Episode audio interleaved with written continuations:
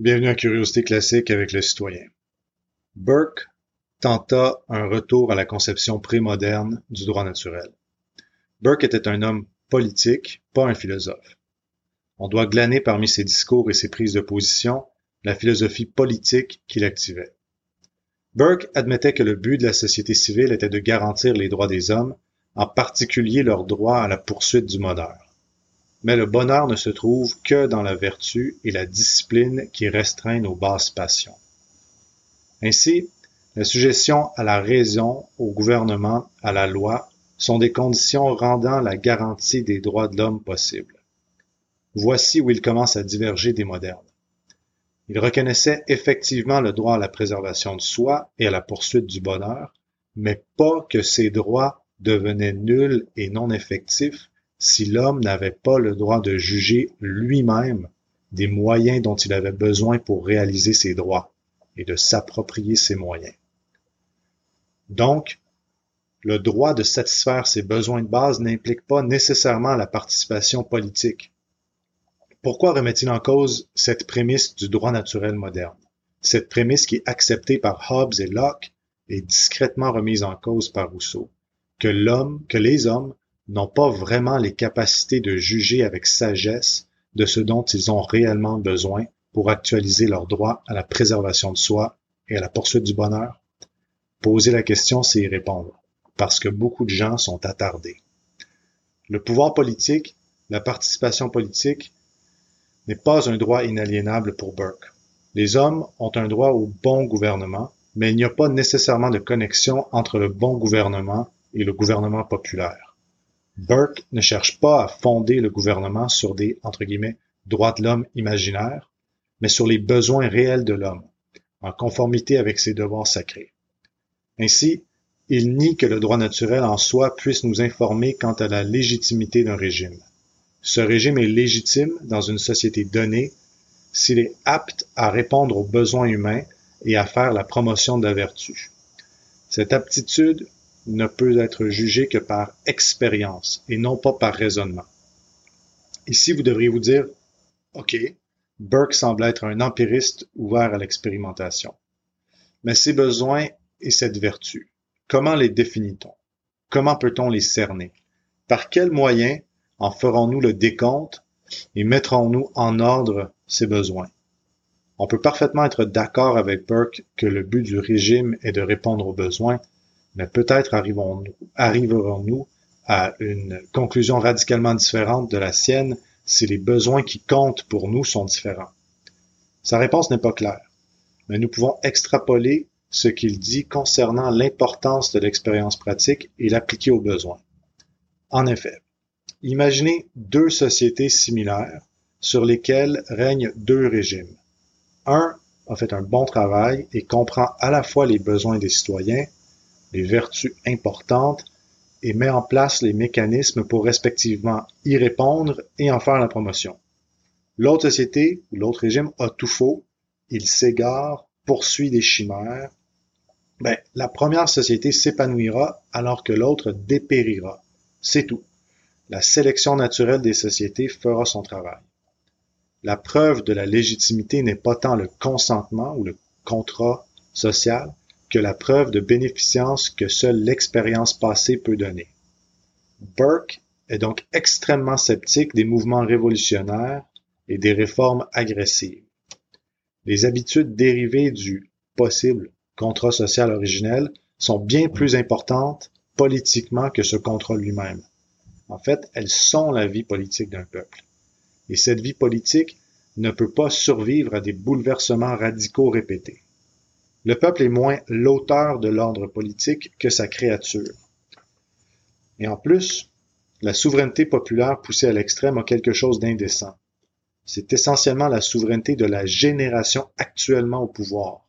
Et cette génération peut facilement tout accaparer, voler aux vieux comme aux jeunes, alors qu'elle détient le pouvoir et n'est pas restreinte par une juste pudeur. Inconsciente de ce qui lui fut légué par ses ancêtres, elle devient insouciante de ce qu'elle a le devoir de transmettre à sa descendance. Est-ce que ça vous rappelle une génération? Et même si la force ultime, le pouvoir révolutionnaire, réside dans le peuple, un régime en santé exige que ce pouvoir ne se manifeste pas, ou vraiment très rarement. Burke s'oppose aux voyous de la Révolution française parce que ces derniers ont transformé un cas de nécessité en cas de figure. Burke a évidemment porté un intérêt particulier à cette funeste révolution, un intérêt presque obsédé. Il retrace l'extrémisme révolutionnaire à, une nouvelle philosophie. L'ancienne moralité était celle de la bénévolence et l'abnégation. Les philosophes parisiens niaient la noblesse de la retenue. Ils ne reconnaissaient que les vertus libérales et l'attachement à cette abstraction qu'il appelait l'humanité. Burke est convaincu que cette attitude mène directement à la dissolution morale, à l'affaiblissement des liens matrimoniaux et à la substitution du théâtre à l'Église. De plus, en abordant la question politique comme le ferait un scientifique théorique plutôt que comme un scientifique empirique, les révolutionnaires deviennent indifférents aux sentiments et aux habitudes de leurs sujets, qui sont pourtant le socle de la vie morale. Burke ne s'oppose donc pas seulement à un changement de la substance de la moralité, mais aussi un changement du mode de pensée à adopter concernant la chose politique. Il ne faut pas penser en géomètre lorsqu'on parle d'hommes et de cité le spéculateur intellectuel révolutionnaire, voilà l'ennemi de Burke, qui est au fond radicalement aristotélien. L'emphase que les révolutionnaires mettent sur l'universel et la généralité les rend aveugles au particulier et à l'unique. C'est cette attention portée aux conséquences empiriques d'une philosophie et de son application qui fait que pour Burke, la liberté politique peut être, selon les circonstances et le capital humain disponible, soit une bénédiction, soit une malédiction. Avec nos expériences de state building au tiers-monde depuis la décolonisation, je crois qu'on peut dire qu'il avait raison. Ces attitudes superficiellement scientifiques ont ceci de commun entre elles. Les attitudes des géomètres, des mathématiciens, des théoriciens elle ne s'appuie jamais sur la vertu de la prudence politique. C'est la vertu suprême lorsqu'il s'agit de gérer des Commonwealth parce que nous savons fort bien que le devenir et les choses humaines sont soumis à la déesse de la fortune, à la chance et aux contingences. Considérant à la fois l'importance du particulier et de la chance dans la, dans la philosophie burkienne, l'étude de l'histoire générale n'a qu'un rôle secondaire euh, pour l'homme politique. Certes, elle lui fournit toutes sortes d'analogies historiques et une expérience vicariante dont un sage devrait savoir tirer profit, mais elle ne remplace pas l'observation minutieuse de la situation actuelle et l'application de solutions prudentes aux problèmes politiques. L'histoire n'a pas de précepte ultime à nous donner, il n'y a pas de loi de l'évolution naturelle des sociétés qui devrait gouverner la main que l'homme d'État pose sur le gouvernail du navire social. Évidemment, il y a des avantages à la théorie. La simplicité, l'uniformité, l'exactitude. Le cas d'exemple sur lequel la théorie se fonde ne se trouve toutefois pas dans le monde réel. L'expérience est le royaume de l'exception, du discernement, du compromis. La vision claire et large qu'on a du haut de la tour d'ivoire peut même être délétère lorsqu'il s'agit de retrouver notre chemin dans la forêt. D'autant plus que l'impartialité nominale du théoricien le détache de ce qui demeure l'encre émotif du bon chef d'État, son attachement au sien. Le technocrate n'a pas de temps à perdre avec les coutumes de son propre peuple. Le véritable homme d'État voit ses coutumes comme un trésor à chérir. En plus, le théoricien qui a le loisir de constamment reprendre sa réflexion s'il finit dans un cul-de-sac perd de vue que dans le monde réel, dans le monde en chair et en os où les décisions s'actualisent, le risque de perte totale et de dissolution de la communauté politique est une possibilité. Le risque de ruine totale lui échappe. Ainsi, l'introduction de l'esprit spéculatif du théoricien en politique a des effets perturbateurs et inflammatoires. Aucun ordre politique n'est parfait. L'esprit spéculatif met à jour les imperfections de l'ordre actuel et provoque le mécontentement des masses. Les flambeaux du fanatisme idéologique sont allumés par cet esprit volontairement subversif. J'ai dit plus haut que Burke est un aristotélicien, c'est à moitié vrai, parce que son mépris profond de la théorie aurait choqué le philosophe. Si l'on devait choisir une critique à faire à l'œuvre de Burke, selon Strauss, c'est ce scepticisme extrême de la théorie et même de la capacité de l'entendement humain à dépasser la surface des choses. Burke a écrit un traité sur l'esthétique intitulé Recherche philosophique sur l'origine de, nos idées du sublime et du beau. C'est un traité où il nie qu'il y a une connexion entre la beauté et la perfection, la proportion, la vertu, l'ordre, etc. Il refuse de comprendre la beauté sensuelle à la lumière de la beauté intellectuelle, ce qui en dit long sur sa philosophie politique. La beauté sensuelle, ainsi émancipée de son télos, présage l'émancipation complète de l'instinct et une dépréciation parfois dangereuse de la raison. Burke rejette donc absolument l'idée qu'un régime puisse être créé à la faveur de l'idée que le régime doivent croître naturellement, comme un être vivant. C'est l'opposition classique entre le droit commun et le droit civil, entre le législateur antique et les mœurs barbares éventuellement codifiées, entre le rationalisme gréco-romain et la fougue germanique. Selon les anciens, la meilleure constitution était un artefact de la raison, de l'activité intellectuelle consciente de un ou de quelques individus. Elle est en accord avec la nature si elle se conforme aux conditions requises à l'épanouissement de la perfection naturelle humaine. Mais elle n'est pas naturelle dans son émergence propre, dans le sens qu'elle est similaire à une chaise, à une statue, à un artefact. Elle est le fruit de la volonté d'un ou de quelques artisans architectoniques. Selon Burke, la meilleure constitution est en accord avec la nature parce qu'elle survient non pas suite à un processus de planification consciente, mais naturellement, par imitation du processus naturel pré-rationnel. Elle est le fruit d'une myriade d'accidents heureux plutôt que de fantaisies théoriques. Le bon ordre politique est la conséquence non intentionnelle d'une série d'accidents.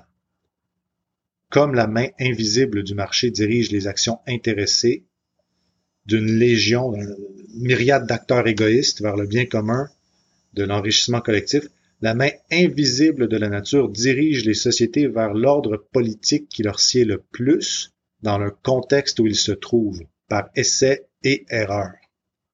L'ordre rationnel émerge d'un processus pré-rationnel.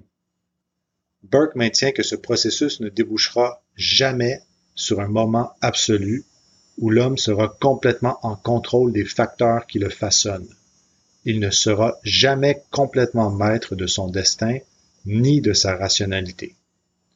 Ce que l'homme le plus sage peut découvrir avec sa raison inassistée sera toujours inférieur à l'ordre qui est le fruit de multiples itérations ayant eu lieu sur une longue période. Tout ce qui est bon est hérité, pas créé. Vous voyez bien qu'entre cette position et celle de l'école historique, qui était mue par la même antipathie que Burke manifestait à l'égard de la Révolution française, il n'y a qu'un pas. Et cette école historique, je vous le rappelle, déboucha sur l'historicisme radical de Heidegger, qui fait de la possibilité même de la philosophie sa proie. Le conservatisme de Burke est donc à certains égards bien plus étranger à la pensée classique que le radicalisme des théoriciens de la Révolution française. À l'aune de quoi Burke peut-il juger des mérites de la Constitution britannique si aucune construction théorique n'est crédible selon lui? Il ne trouve aucun standard transcendant, transhistorique. Il doit donc se rabattre sur l'idée que le standard est inhérent au processus. The actual and the present is the rational.